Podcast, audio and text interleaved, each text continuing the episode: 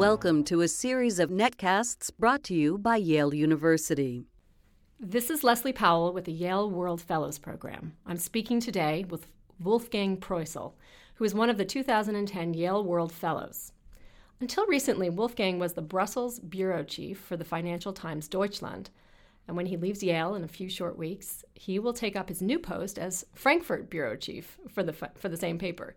He's known for his expertise and advocacy on European integration and has been responsible for a number of years for defining the editorial line of the Financial Times Deutschland on European issues and global governance. It's great to have you here, Wolfgang. Thank you.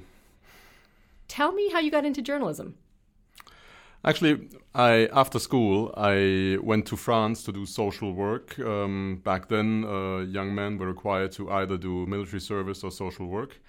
And afterwards, I wanted to do something uh, in university where I more or less knew what was going to be the job that I uh, would be doing afterwards. And journalism seemed to be something that um, I where, where, I could uh, um, have um, the freedom to work rather independently uh, and at the same time um, apply um, some science or some knowledge that I would acquire. So I chose um, to go to, to Cologne, where I did uh, an economics degree and in parallel uh, journalism school. I had previously in high school worked on a, a city magazine, uh, and that was actually when I started as a journalist, and I start, I realized that I liked that. So that's how I got. And so, what was your first journalism job after after university? I was extremely lucky because after university, I went for a postgraduate uh, program in, in Paris, um, where I studied uh, in the Paris Journalism School with a, with a small group of European postgraduate uh, journalism students as well. And I did a couple of internships with French newspapers writing in French. And then um, the correspondent for Die Zeit, which is one of the big weeklies in Germany, uh, left, and he had done exactly, he had more or less the same CV as I had. So uh, when I learned about this, I applied for the job, and in the end, I was chosen. Um, I think they, they liked what I what I wrote and how I was, but also they said if the previous guy had had uh, the same training and had had also this uh, Parisian experience in this postgraduate journalism program, um, there are chances that it might work well with uh, Wolfgang as well. So I was chosen as uh, his uh, successor, and my first job was sort of a dream job, uh, being a correspondent uh, in a in an interesting city, working for a big mm-hmm. paper, which provided uh, for access and interesting stories. So I, I was really very lucky, and it was a great time. The Financial Times Deutschland, as I understand it, is only about 10 years old. Right. Uh, how does it now fit into the media scene in Germany, being such a new paper? Well, it was, I think, um, you could say throughout Europe, the last major newspaper creation. Uh, newspapers don't get created a lot because many people think uh, it's no longer a viable business. It was founded uh, actually in 1999. Uh, we put together a core staff and then expanded it to about 150 people. Uh, our first uh, edition on sale was in February 2000, and we have been appearing ever since.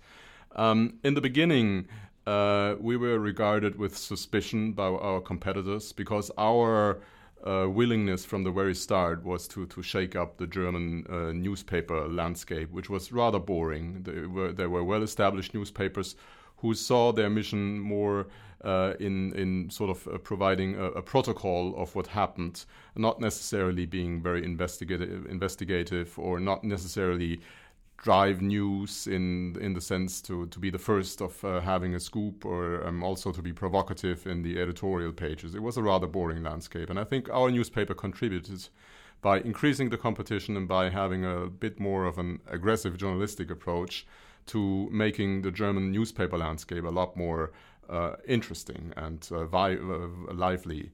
Um, in the beginning, it was very tough. We started out with about a bit more than 50,000 copies a day.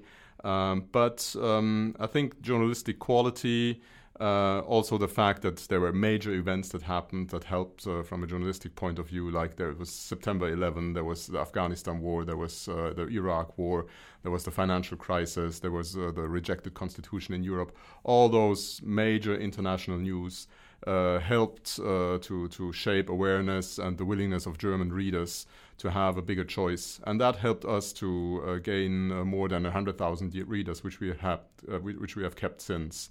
Um, our newspaper, as, as all newspapers in Germany, has been severely affected by the economic crisis, and up until recently, um, advertisement was, was rare. Our newspaper is financing itself mainly via advertisement.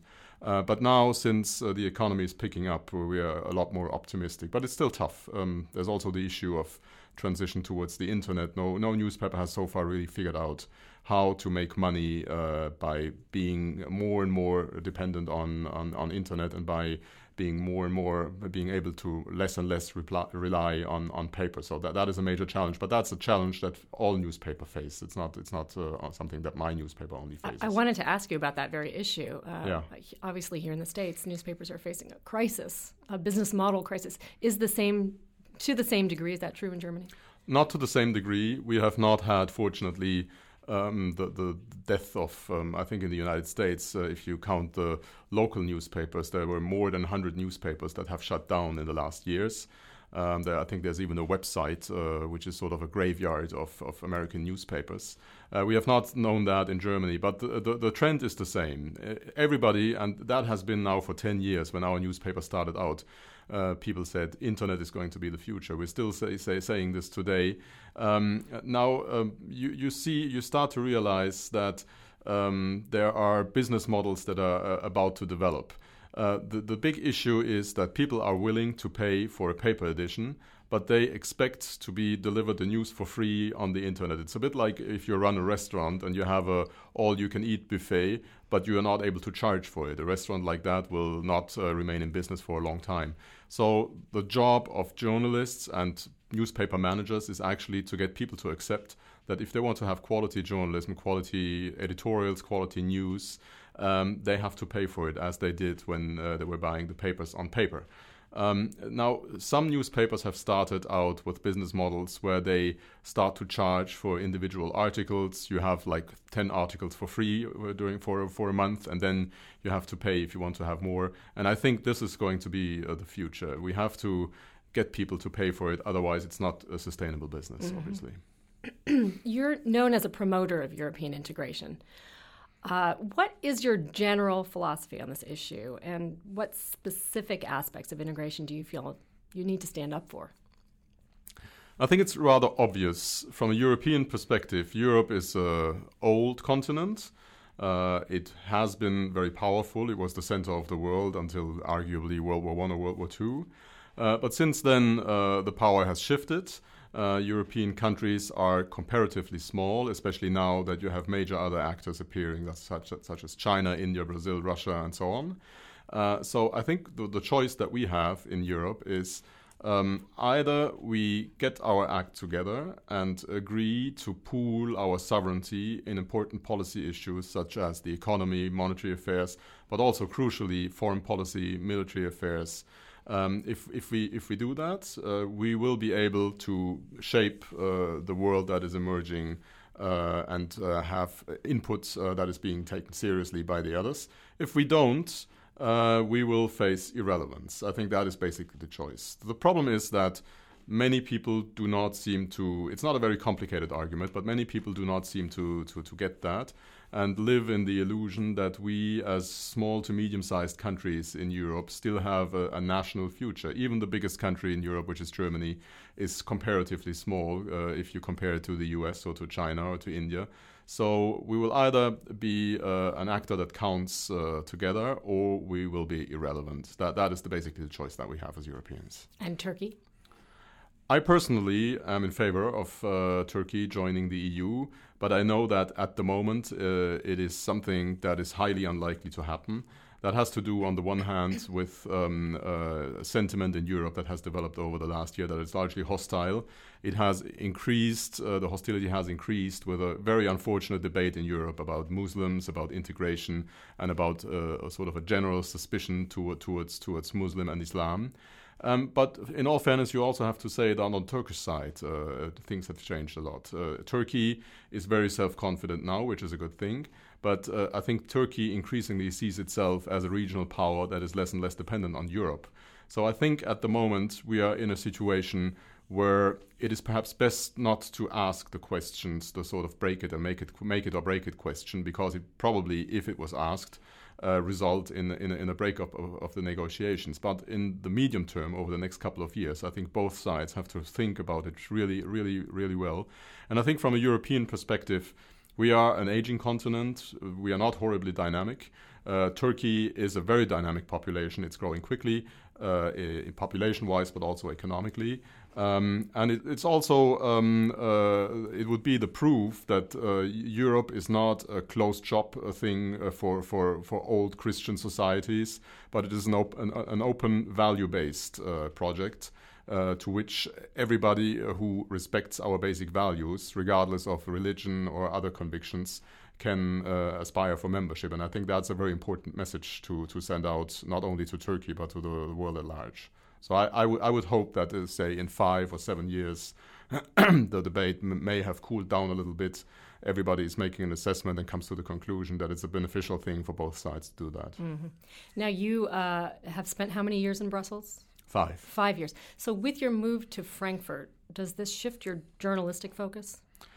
Uh, a little bit, uh, but it's also continuity at the same time. What I did, especially since the breakout of the financial crisis in Brussels, was uh, the, the, most important part of my journalistic beat was to, to talk about uh, macroeconomy, about the Eurozone, and about the implication of the financial and economic crisis in Europe and in the Eurozone especially.